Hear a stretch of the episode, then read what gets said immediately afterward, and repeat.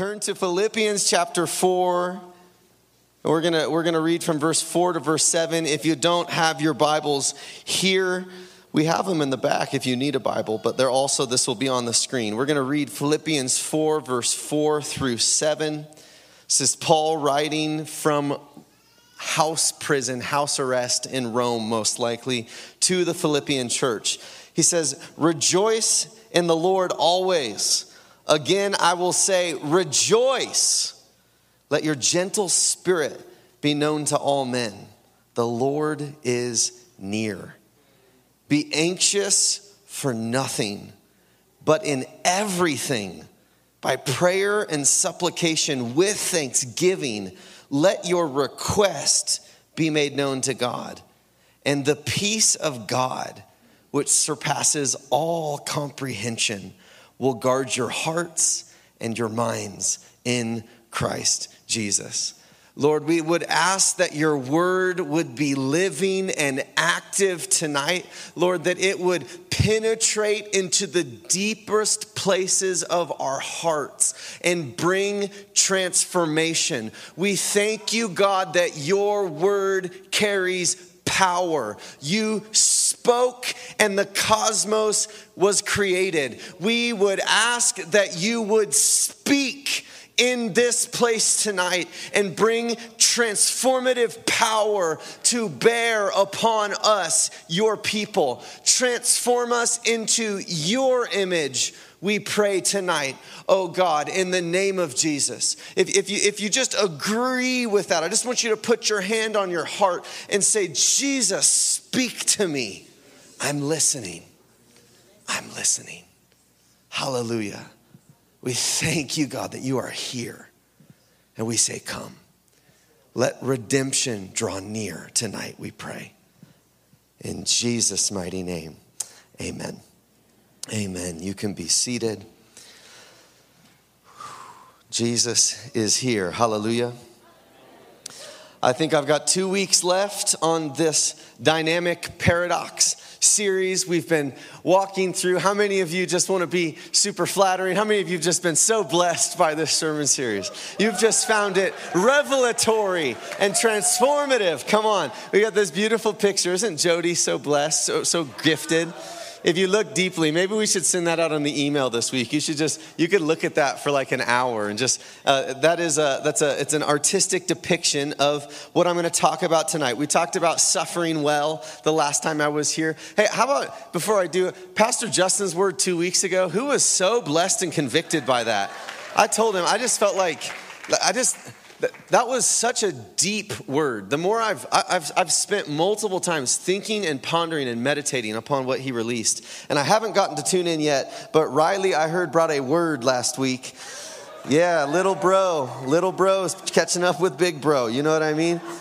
Lord, slow him down in Jesus' name.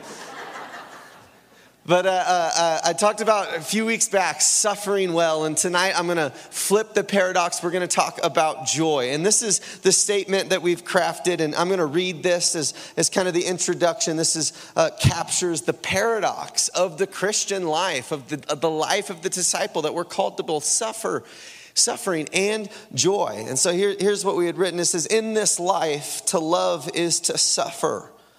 Our sin sick planet is full of agony, trauma, and fear. People are dead in their sins, addicted and dying. This world is full of pain. Our God is full of compassion, the uncontrollable desire to alleviate suffering.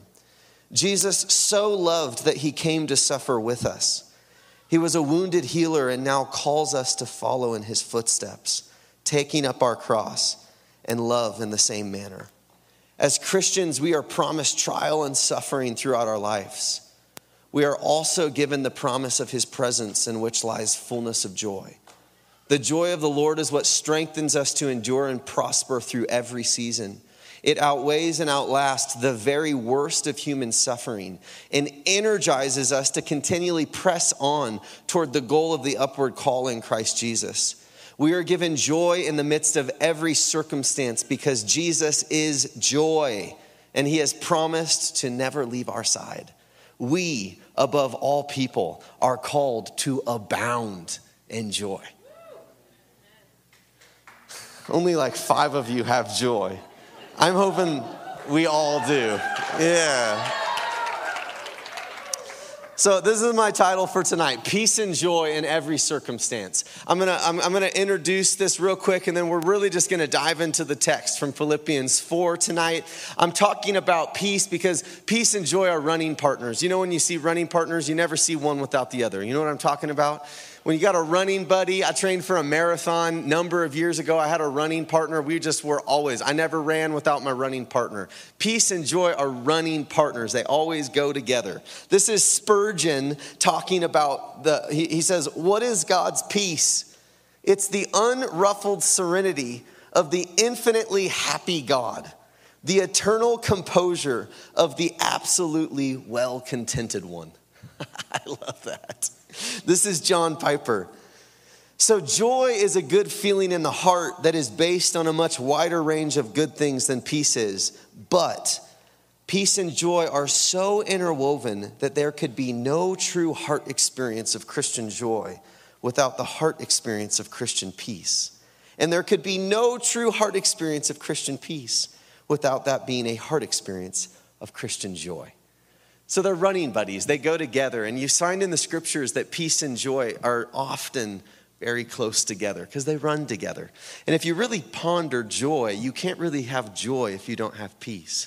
And if you really ponder peace, you're quite happy whenever you're in a place of peace. Can I get an amen?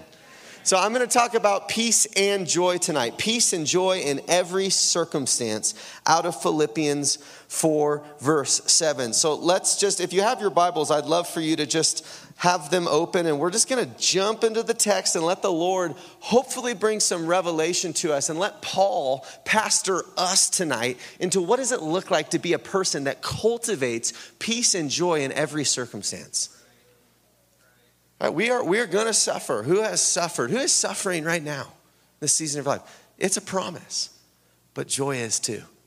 In his presence is fullness of joy. And where is he? By our side. Come on. Rejoice in the Lord always. Again, I'll say, exclamation point, rejoice. It's the, it's the only one that got that. Rejoice is joy in verb form. I love this. I love that this is what Paul, he, he puts joy into verb form. I also love that he's writing a letter from prison encouraging the church to rejoice.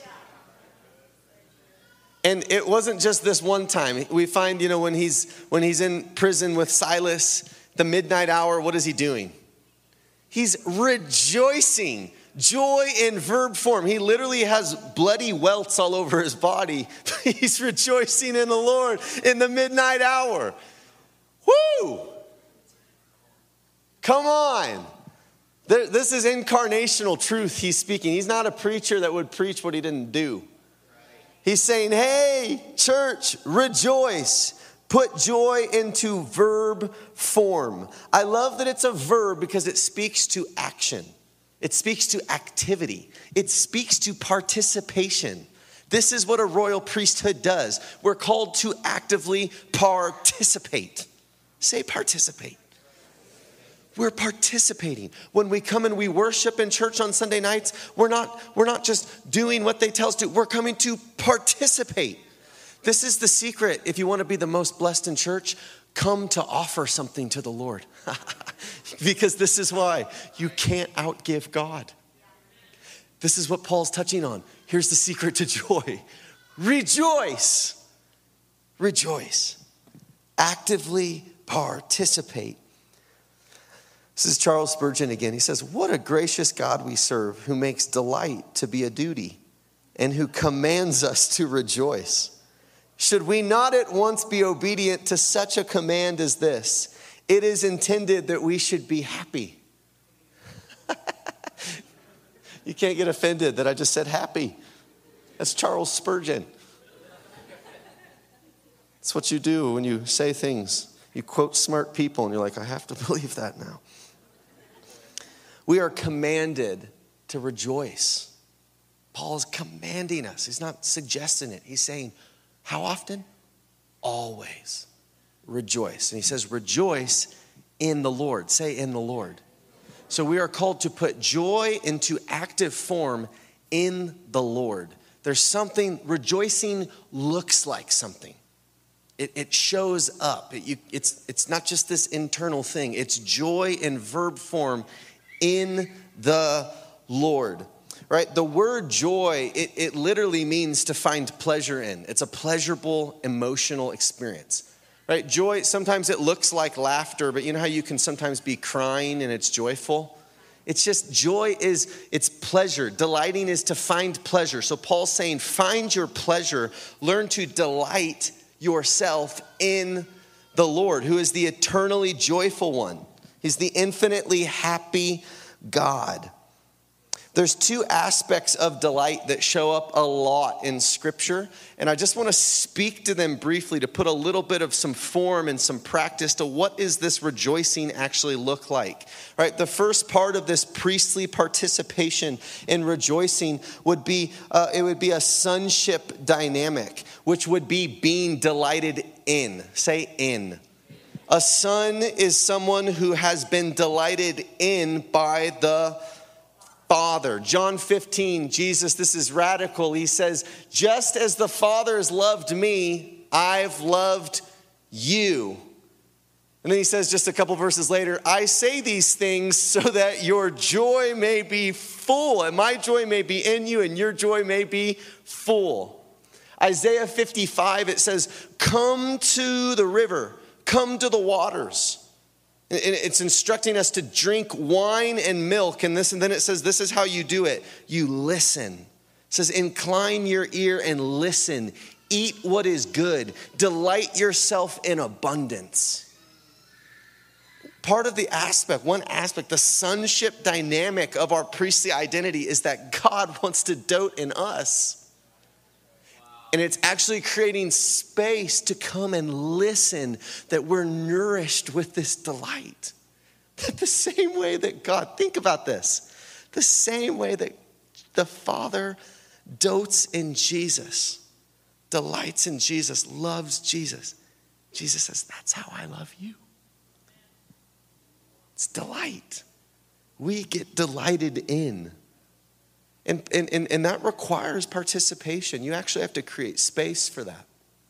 You have to create opportunities. You have to actually learn how to receive. Who's had seasons where the Lord's had to teach you how to receive? You know, have you ever gotten a gift and you don't feel worthy of it, so you don't really enjoy it? Has anybody ever given you a compliment and you're squirming on the inside?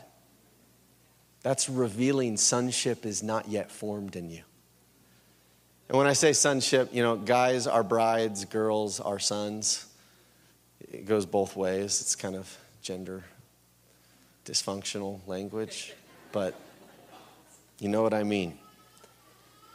But the inability to receive is just, it's, it's a sign that that identity of son, daughter, hasn't been fully matured.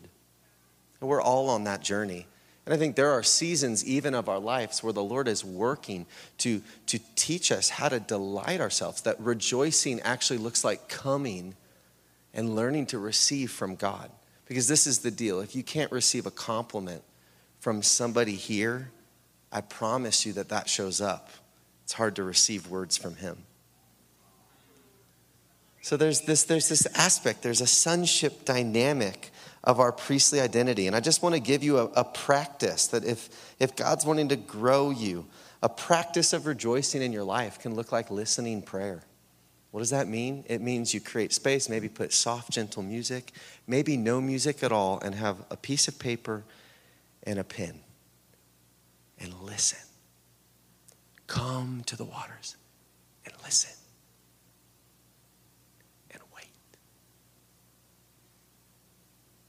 If you listened even right now, you'd hear that whisper. Because just as the Father loves Jesus, Jesus loves us. And He is not a passive Father, He's a very willing communicator. He dotes, dotes and dotes and dotes and dotes. It says that My thoughts towards you are more numerable than the sand on the seashore. It would take a long time to express all those thoughts. So if you get him talking, he won't shut up, I promise. But there has to be space to receive. So, sonship. If you flip the coin, the other aspect of priest identity is it's bridal, which is learning to delight in. This one's more foreign to much of the body of Christ. It's actually one of the aspects I think that the Holy Spirit's really working to disciple into the church at large today. And this applies to women and men.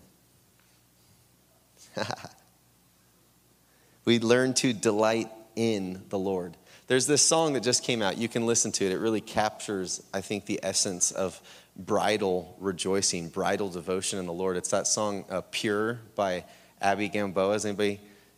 And she sings, there's this line, it's all about you, all about you. Whole, but listen to the song. Just type it in, pure. Listen to it. It's, it's bridal. It, the, the, the whole orientation of the song is a pure offering to Jesus. I would actually, I would argue that you can't even know a place of bridal intimacy with Jesus until you've become a son or maybe to the degree of your sonship is actually what rests upon to the degree that you can enter into that type of because you have to have something to give him. Right. so you have to receive. You can't give him a crown unless he first gives you the crown. It's one of those like things it's kind of like it's kind of like like naomi could give me nothing right now. I have a one year old little girl. She could give me nothing except what i give her right now you know, like if, if I gave her an allowance, she could go buy me a gift, but she would not be able to buy a gift on her own. Like she needs my she needs allowance. She would need money. Not that she's buying things yet. Praise be to God. But you know what I'm saying? We need God to love God. We need God to worship God.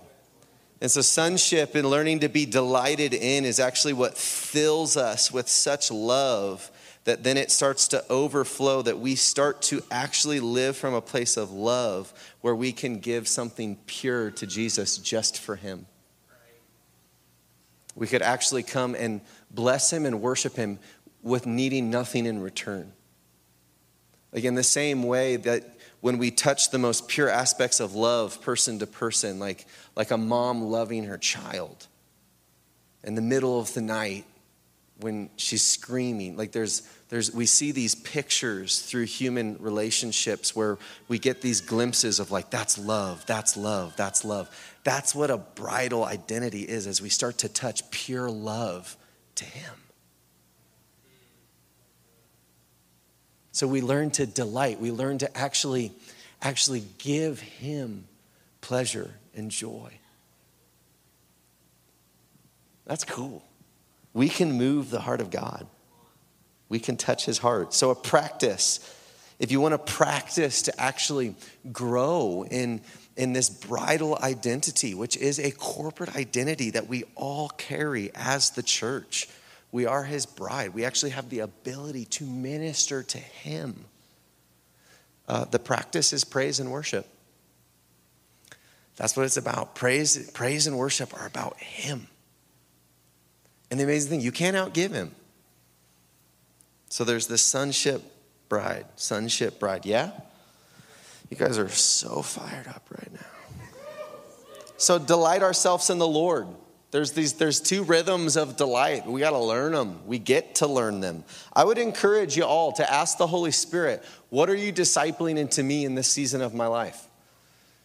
And then use that. Put practice to it. Practice listening. If he's saying i'm growing your capacity and sometimes it'll be a both and because they flow together but i'm just trying to bring language to help you sort through and perhaps how the spirit of the lord is working in you. So paul says rejoice in the lord. Come to him and listen. Offer yourself. This is mary of bethany. This is the bridal picture pouring out a costly fragrance. What did she get out of it? She got to bless him Woo! What would it smell like in here if we all became Mary of Bethany? Wow. Wow. Oh, it would be like heaven, you guys. It would be like heaven if we all could come together to touch the heart of Jesus. It's holy. So, how often do we do this? Always. Paul's command to the church requires a disciplined yes. How do we stay aware of the unchanging, resurrected Lord who daily proclaims to us that his kingdom is at hand? We're to rejoice always. and we will not be able to rejoice in the prison cells of life if it doesn't if it's not a discipled yes that carries through the mundane and the ordinary. So, what we do, crisis reveals character, and character is formed in the little things of life over time. This is why Paul says, do it always. Because when you do it always, you always do it. There's a guy named Surprise Sithole. He has a book called A Voice in the Night. He's just an incredible man of God from Mozambique. I heard him tell a story one time. He had, a, he had an American preacher with him. They were driving through the middle of Africa. Their, his car broke down. They literally got out of the car and then it lit on fire. Like literally, they're in the middle of nowhere. It's burning hot. And, he's, and he said he just put his hand on the American pastor who was like freaking out, like, what are we going to do? And he just said, Brother, now is a time to rejoice. And he just started praising the Lord at the side of the road. I was like, yes, he got it. He got Philippians 4 4. Rejoice in the Lord always. It's really hard to be anxious when you're just full of joy. That's a good word. Right? We are called to be an inside out people which means that the more we learn to rejoice in the Lord and we delight in Him and we find joy in Him because you cannot be connected to Him and not experience peace and joy because He's the Prince of Peace and He's the one who says, In my presence is fullness of joy. The more we do this as a lifestyle, the more our lifestyle, we are informed from the inside and then we show up in the circumstances on the outside based on what we're doing on the inside. So, if we learn to rejoice in the Lord always, it would be really difficult to show up to difficult circumstances in life with anything but joy. Because Jesus doesn't change. He says, I'm the Lord, I don't change. I'm the exact same yesterday, today, and forever. And I'm happy. I just love that. He's not sitting in heaven stressed about American politics. He's like, I'm sitting down, I'm not even standing up. Psalms 2 says he laughs at his enemies. He's like, ha, ha, ha, ha, ha, ha, ha, He's just, he's happy. He's a child.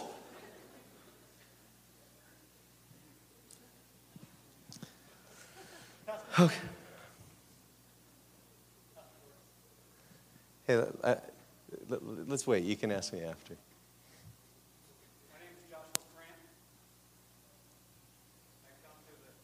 Hey, not right now, brother. Yeah, well, maybe a pastor can come and. Yeah. Bless you, brother.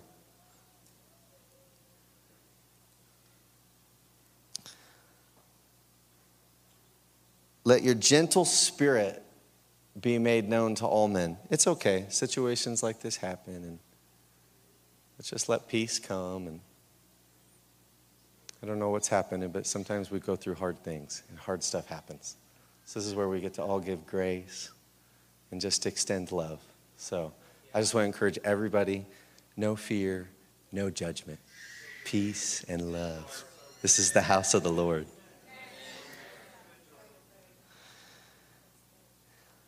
This is a fitting verse. Let your gentle spirit be made known to all men. Hallelujah. I, I was reading a commentary. This is the word. Uh, it, it's a, this is a scholar speaking about this word gentleness, which also is very. It could be meekness. It says the word describe. This word describes the heart of a person who will let the Lord fight his battles. It describes a person who is really free to let go of his anxieties and all the things that cause him stress because he knows that the Lord will take up his cause. I love this. I love this. I, I, I, actually have never really dove into this particular verse. I feel like we always get in the rejoice in the Lord and then the peace that surpasses understanding. But I think that there's something really on this verse. Paul's saying, let this meek heart, let this gentle spirit be made known to all men. And if you think of the word meekness, or humility. Like these are, these are, these are synonymous. Matthew 5, blessed are the meek. Sometimes it's translated, blessed are the gentle. This is speaking to the posture of dependence and influenceability, right? John captures Jesus' meekness, Jesus' gentle spirit, and all the statements where Jesus is saying things such as, I only do what I see the Father doing. I can do nothing on my own accord, right? You, you know what I'm talking about? There's like, there's like 10 verses where Jesus is disclosing throughout the Gospel of John his state of meekness, his state that I'm only doing what I see God doing. So it's this influenceable posture. It's this posture that says, I'm only gonna do what I see God doing. Part of meekness is that the meek, the gentle spirit, has an awareness, right? It, they, the meek heart really possesses the freedom to know that the Lord is at hand and gonna fight their battles. So Jesus is always saying he knew exactly what he was called to do, and then he knew what he was not called to do. That's part of having a meek spirit. And it's powerful. Because think of this this is when the woman gets thrown at his feet. There's a whole mob with a bunch of stones. They're wanna, they, they are angry and they want an answer. And what does Jesus do? For quite a while, nothing. Because he's meek. He's just kind of like drawing in the sand.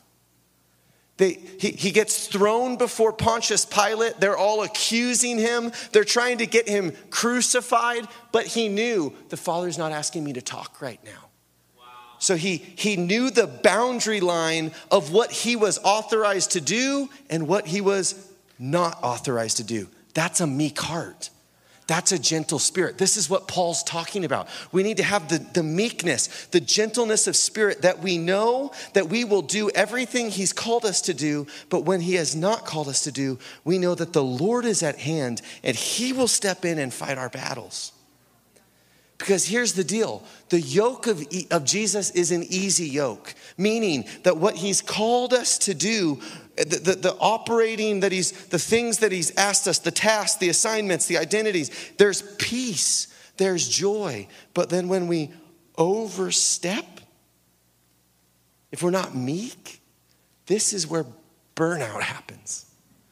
This is where, this is where anxiety starts to weigh us down. This is where the stresses we're going, and then we just get wiped out all of a sudden because we didn't have the meekness to know, no, this is what I'm called to do. This is not what I'm called to do. And here's the thing the crises of life never give us a break, they don't give us an option, they demand a response. But it's the gentle spirit, it's the meek heart that, in the face of it, in the face of the accusations that are going to lead Jesus to the cross, he says, I'm meek. I'm going to be silent. Because he trusted this is the Lord's battle, not mine. I, I think that this, this discernment of this line, this of what the Father's called us to do, I think it's one of the greatest places of maturity for any leader, any person. Because it's the overstepping, it's when we transgress and we, and we go to fight the battle ourselves, that's when things get, they go haywire.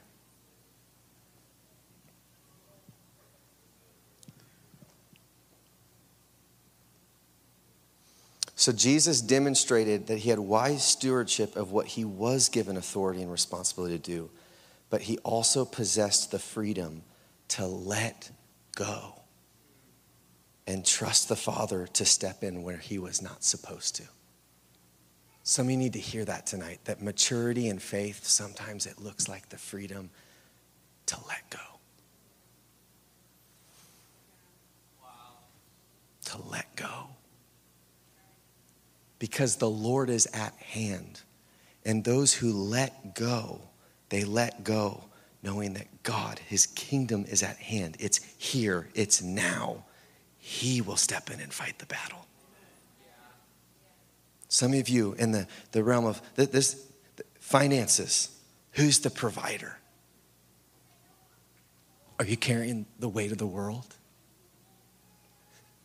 It might be time to step back let go. You don't feel like your calling's making it and it's not happening and you need to do more and you just burdened Maybe it's time to step back and let go.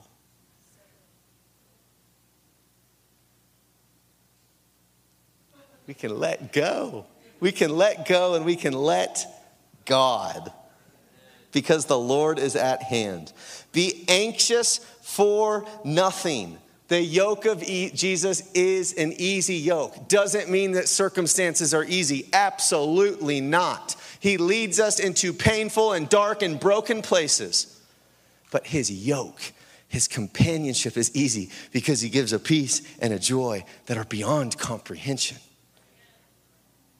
If you're, if you are heavy, if you are burdened, if you are, if you are, if it's dark, if it's that you're not in the yoke of Jesus. And I'm loving you and saying this. We have to discern the boundary lines of the Father's will and then have the freedom to relinquish, to let go and let God. Like, this is the thing what God's called you to do, you can do it. I feel like the world sometimes it gets so busy that we actually think that we can't do it all. Somebody felt like that? I have a baby girl now. I'm married. We have the church. We have overseas, more travel. And sometimes I'm just like, Lord, how do I do this all? It seems like too much. And you know what he answers always? He starts confronting places where I've over responsibility, places where fear is saying, no, no, no, you have to do that. Lord's saying, Did I ask you to do that? We have to discern what's that line?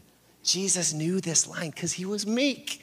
He walked in the easy yoke. If you walk in the easy yoke, you'll be anxious for nothing. Who wants to live that? Anxious for nothing. But then Paul, he goes further. He says, Be anxious for nothing, but then Pray about everything with supplication, with thanksgiving. Make your request be made known to God. So he starts to now put practicality. This is what the letting go looks like. It looks like when you get the boundary line, you're like, no, no, no, but I really care about all of this. The Lord says, yeah, you let go. You let me into the circumstances. You let me get in and handle all the details. You pray you start to make supplication. As I was meditating upon this, I was reminded of Samuel, where Hannah goes to the Lord. She has been walking in at least a decade long story of disappointment and her barrenness that was repeatedly just manifesting in disappointment after disappointment. And every year she would go back to the house of the Lord, and it would be a reminder that another year had passed when the desire of her heart had not been fulfilled. And in this moment, after these years, and she's getting ridiculed by her, her, her husband's other wife, which, woo, let's just glad that that doesn't happen anymore because things would get really, you think there's drama in the church now? Woo, let me tell you, it would be a drama filled church. We'd have to have like 80 pastors on staff. You know what I'm talking about? Woo! Thank you, God. Thank you, God. But she's there and she's at the house of the Lord and she begins to lament her soul. She begins to make supplication. She, she gives her words, she gives her desires, her disappointment, her pain to the point that the priest thinks she's intoxicated because she is making herself known to the Lord. And this is the amazing thing about the story. She leaves in peace, being heard by God. Because when we let go and we stop striving, striving, striving to manipulate our circumstances that we don't have the power to manipulate, and then we start actually going to the one who loves us with an eternal love, who created all the cosmos. And we are heard by God. A shift happens on the inside, and the peace of God enters into us, and we leave changed. It's time to let go and let God and learn to pray and make supplication and request with thanksgiving to the Lord.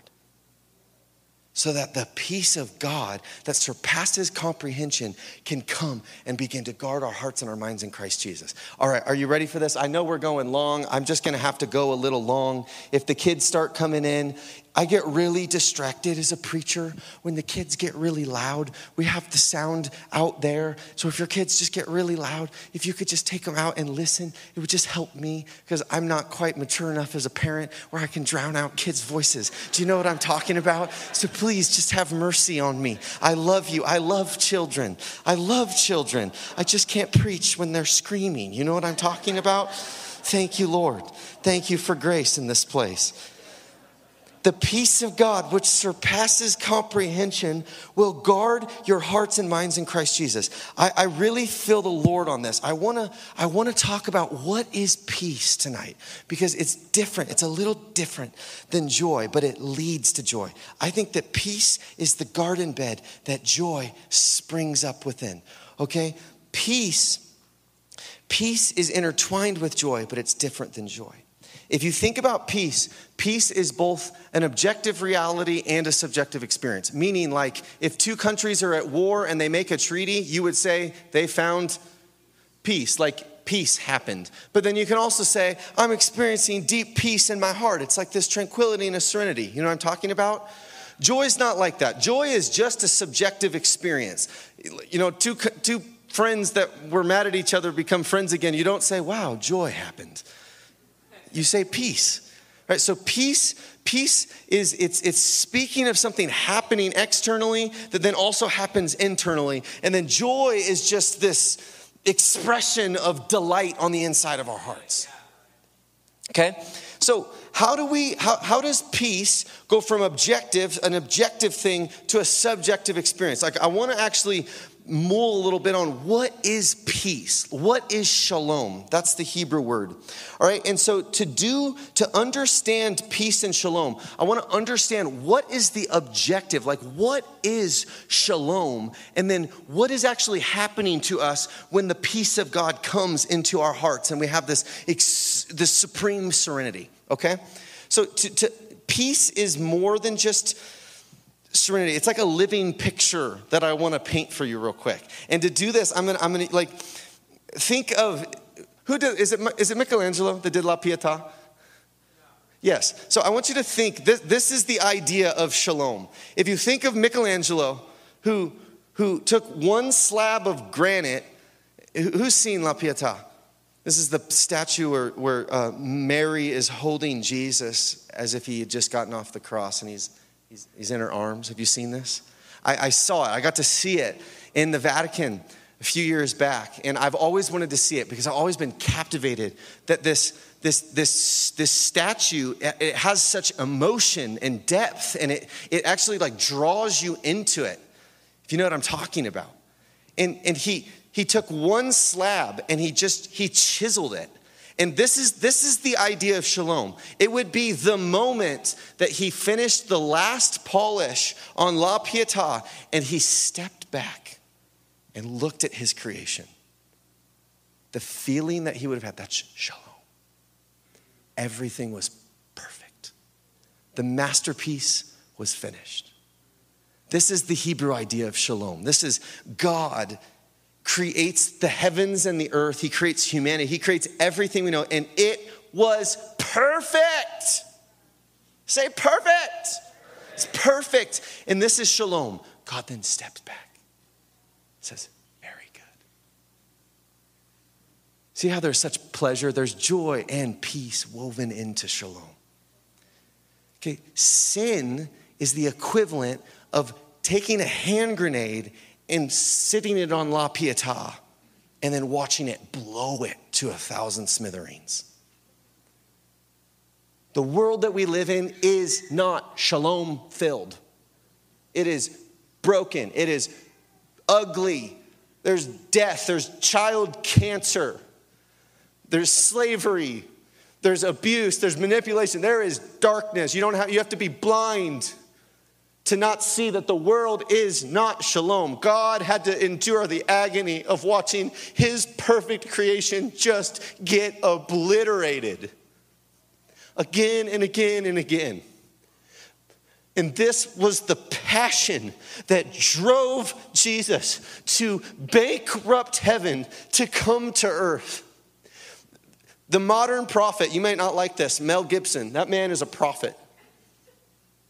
when he, he captures the passion of Jesus. In the passion of the Christ, there's this scene that just, it captures God's passion to restore shalom. And he's, he's walking and he falls under the cross. It's this beautiful artistic scene. And the Mother Mary runs to comfort her son. And he looks at her through swollen face and blood stained eyes. And he looks and he says, Behold, I'm making all things new.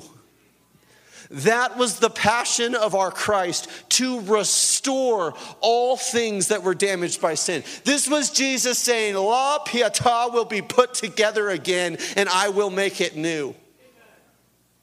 He's crucified on the cross, like what Megan shared, the striped body, but then he's resurrected. And this is what the resurrection was meant to prophesy to the church that his mutilated, broken, torn, crucified body, that was a picture of the damage and destruction of sin, God orients his power and he resurrects Jesus. And Jesus comes and says, Look, all things will be redeemed. It's God saying, you may have taken a hand grenade to my creation, but I will have the final word and I will redeem everything. I will restore shalom. That is the passion of our Christ. I will restore shalom to the world. Heaven will come and make all things new through my broken and resurrected body. Come on, now follow me when the Christian is experiencing the peace of God, what is happening? We are, we are experiencing, right? Because there is no peace in this world. Like, where is peace on planet Earth? Where is true security? Where? Is it insurance? Is it in your retirement number? What can protect you from, from cancer? What can protect you from, from life? Like, th- there is no security. The world is not peaceful, it's not shalom still. There's only shalom from one place it's from a resurrected Jesus who, like Megan said, I'm not going to drink this cup until the day when we drink it anew, when the kingdom has fully come. So, watch this. When we're now here in the tension of Jesus has been resurrected, but we have not yet seen all things made new, Jesus says, Yes. And that's my plan, is to use you to help make all things new. And so, what I promise to you is that life's gonna be crazy and it's gonna be full of pain, it's gonna be full of suffering. But I am with you and I will give you the peace of the coming age now. This is why it's a peace that surpasses understanding. We're experiencing the foretaste of what heaven's like now. This is why every time you hear the voice of Jesus, you experience peace. Because he's gifting through his voice the peace of the coming age, and he's saying, let's make it now. This is why when you experience peace, he'll give you, you, you, he'll, he'll tell you to do something crazy, you know, like give away $10,000. You're like, oh, I don't have $10,000, but I feel so much peace right now. I start getting nervous when I feel peace about scary things. You know what I'm talking about? Because the peace is he's saying, now walk into the storm, but know that you're going to actually bring peace through your obedience. Come on, God is restoring shalom to his people, right? Sin spoiled shalom, but God's gonna make it all new, right? All anxiety and joylessness are derived from the destruction that sin has produced. It's the absence of shalom. And Jesus says, I'm gonna make it new. You've been traumatized, I'm gonna make it new. You've been broken, I'm gonna make you new. You're experiencing the effects of sin, I'm gonna make you new. Just as God restored shalom to Jesus' crucified body, he will restore shalom to everything that has been mutilated by evil. Putting our faith in a resurrected Jesus means that in the midst of a world that is still not at shalom, we know that it will be. And this knowing is evidenced by the peace we've come to know in our hearts. Peace is prophetic in nature. It's the evidence that the coming age of the kingdom is now, and it's beyond our ability to comprehend. Whenever Jesus heals a body, it's a manifestation of shalom. Whenever Jesus reconciles a relationship, it's a manifestation of shalom. He is working to restore shalom. And this is the thing when He restores shalom, there's often joy because peace and joy run together, somebody. This is why people say, oh, you know, the charismatics, they do holy laughter. Yes, some people just do it because it's like a soul thing. They just like join in it. But do you know that often when people are manifesting holy laughter and everybody gets in a hustle and they get so offended, it's because Jesus is healing them and bringing shalom. And the only thing they can do is giggle uncontrollably. The peace of God. It will guard your hearts and minds in Christ Jesus. That word guard is military.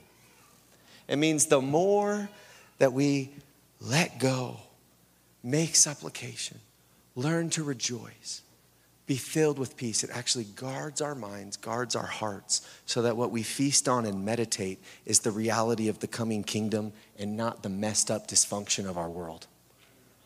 We're made to, we're made to think, feast, process upon a life, a paradigm of peace. Peace is our inheritance. That's it. Stress, no. Anxiety, no. Fear, no. Do we deal with it? Yes, but we are maturing. Okay, I'm going to switch gears. Thanks for being patient. We're going to minister. I believe that, that Jesus is bringing shalom. Uh, we've been, who's here these testimonies of healing that have been happening in River House? So I'm just going to bring you like live. So when I hear this, I say, okay, Lord, you're bringing shalom. We need to steward it. We need to honor it. We need to keep testifying about it. And we need to create more room for you to bring shalom to what's broken. So I'm, I'm just going to step out and risk right now. And I'm actually going to have Callie come up. Callie had a healing testimony on Monday night. So actually. Yeah, so just come up here, Callie. I'm going to have her testify, and then we're just going to go after a few different things, and we're going to create space for Jesus to bring shalom. It's not enough to just talk about it, He wants to do it. All right, so let's just honor this courageous, beautiful young woman of the Lord.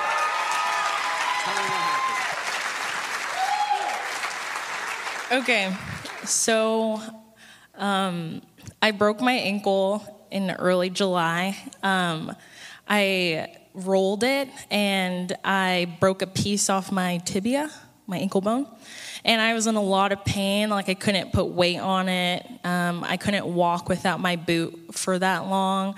I walked with a limp. Um, it was swollen, like it's just been swollen. Um, so on Monday night, um, I was just like worshiping, um, and I heard the Lord say to me, Take off your boot. I was like, oh, because I was on stage, so I was like, oh, like I don't know. Um, and then as the Lord said that to me, um, like three people came and started praying over my ankle, like at the same time. So I was like, okay, I'm just like trying to receive. I feel this warmth on my ankle, and then I just hear the Lord say it's done. So it's like, okay, I take off my boot. I wasn't able to like do any of this like for a month, and um, it actually just exposed unbelief I had in my heart for the Lord. Um, like I've seen healings before. Um, I knew that the Lord would do that for other people, um, but it was crazy. Like that night, I just was like processing that, and one of my friends after just said, like he did that because he delights in me, and that just moved me. So I went on a five mile hike yesterday. I've been living. I'm good. Yeah. Come on. No, no, no, stay up here. Stay up here. Stay up here. Stay with me. Jesus brought shalom, and shalom produces joy. Come on, this is really cool. So this is this is what we're gonna do. Like we have no secret powers, but the Lord does, and we're just gonna steward what he's doing. So I'm just bringing you in like pastorally. I believe that I, I, felt the Lord speak to me today, and He said, I want you every week. He said, I'm going to be healing people, and I want you to create space as people get healed to testify. And we're going to do this, like, whether or not there's testimonies or healing, we're going to do this every week for the next, like, th- I, I feel like through the end of the year, we're just going to continue because Jesus is bringing redemption. That's who He is. So, so I'm, I'm gonna, I, we're gonna pray. I want to pray for physical healing. Specifically, if you have a broken bone, God is just there's there's been multiple testimonies now of God healing broken bones. Um, and also, I, I, have a sense that the Lord also there's multiple people today, uh, even before church, that I, I, that He's gonna there's gonna be miracles released into people's lives. And specifically, um, I, I, felt like this whole thing of letting go.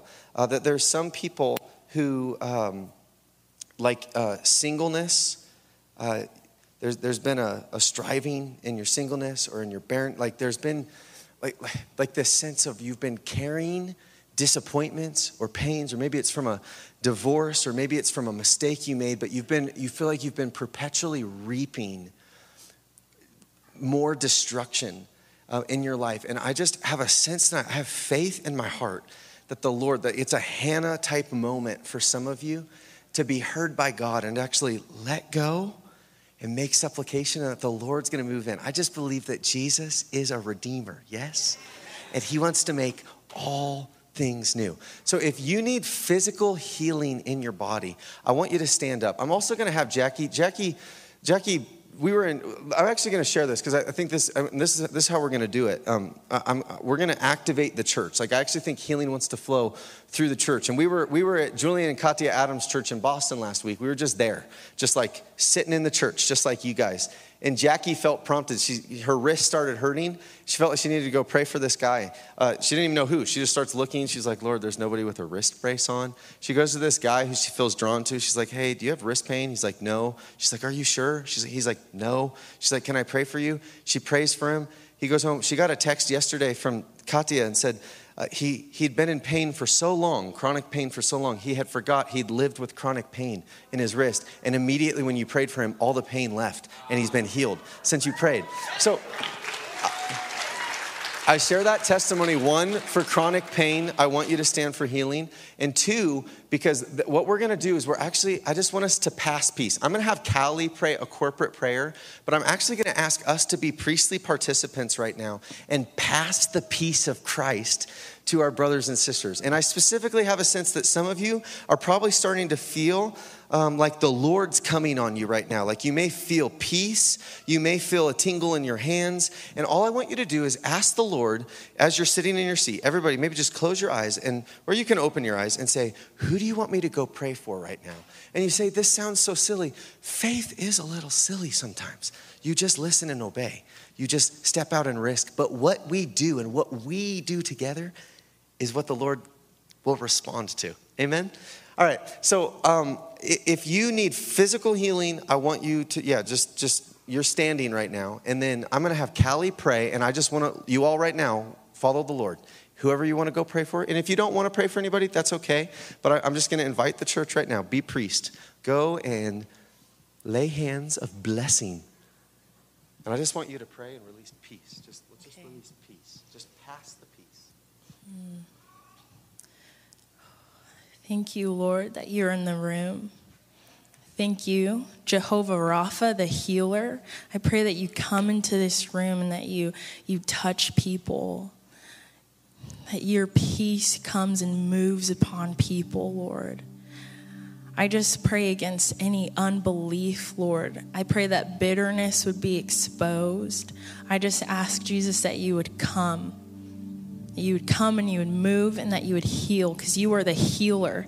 And I pray that it boosts faith in this room and let testimonies break out and let it spread across the city, the nation, Lord, and, and move in even different places. God, I thank you that you are moving in this room. Just boost faith, Lord, and peace. In Jesus' name. Yeah, if you have back pain, we just speak to back pain, chronic back pain. I feel like there was somebody that you had a surgery years ago and you've lived with chronic pain in your back from that surgery. I feel like you're a man. I feel like probably had something to do with either athletics or construction. And we just speak healing to that back in Jesus' name. Lord, we thank you and we release peace right now in the name of the Lord. Hallelujah. It's just simple prayers. We just say, God, bring shalom. Bring shalom. If you are someone that needs a miracle in your life, you need a miracle in your story, you need like something to, to shift, like you've just been in a pattern you feel like you've been living a pattern of, of brokenness. I just i want you to come forward. Ministry team as people come forward and, and you can maybe kneel before the altar you can stand. I just i just have faith for miracles tonight. We're going to ask that jesus will step into your story and bring a miracle of redemption. That that cup of redemption will be will be you'll just drink it tonight and the power of the shed blood will make all things new in your story. I feel like for some of you, it's the lingering effects of a divorce. For some of you, it's, it's financial injustice.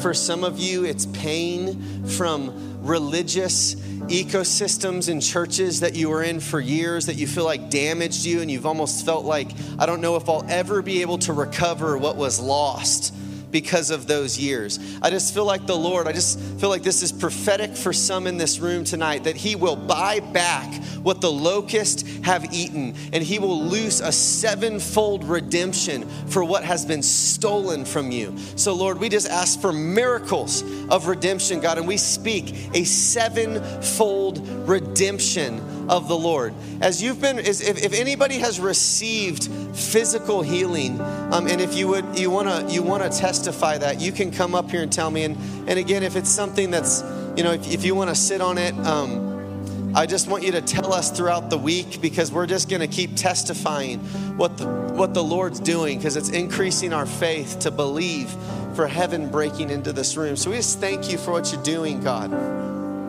We thank you for what you're doing. I, I have a sense that for some of you, there's a letting go that's happening tonight, that the Lord is inviting you to let go and let God. And I have a sense that it's, uh, it's being met by peace, that there's, there's a manifestation of peace coming upon some in this room. And if the Lord is really meeting you with peace, I just want to invite you to just to yield to that. If it's if it's if it's coming forward, if it's just lifting up your hands, if it's kneeling at your seat.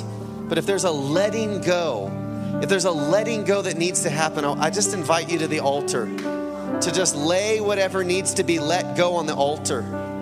For some of you, you've been you recognize you've been carrying some things that you don't need to carry. And you can come and let go and make supplication to the Lord tonight that you can be heard by God.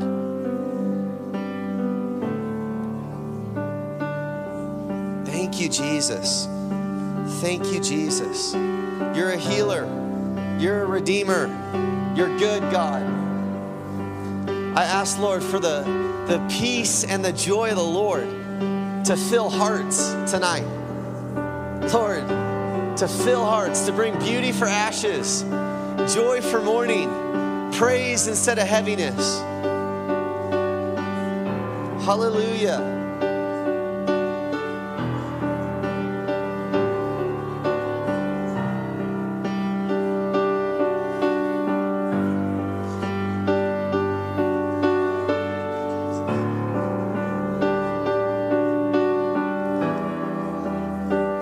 You know, the Lord is just delighting in some. Some of you, this just to let Him delight in you. Let Him just delight in you. Let Him fill you with His joy. Lord, I thank you that your presence is so full of joy. Some of you need that joy, and I just want to invite you to make that request to the Lord. Some of you need to receive joy, some of you need to rejoice. I just invite you, this is your space. Rejoice in the Lord. If you need to rejoice in the Lord, just thank you, God, that heaven's here, that heaven is here, that you're loosing joy, you're gifting peace.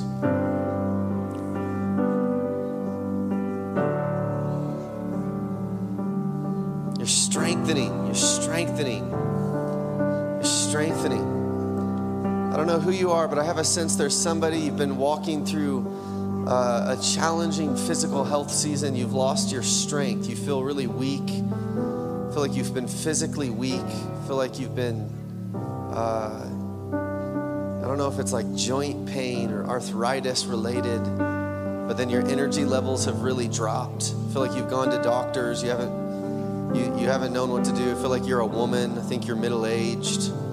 I think you have uh, like either dirty blonde or kind of brown hair. And I just feel like the Lord really wants to touch your body. And if that's you, if you'll just come forward, I want to I want to lay hands on you. feel like it was triggered by some sort of a crisis.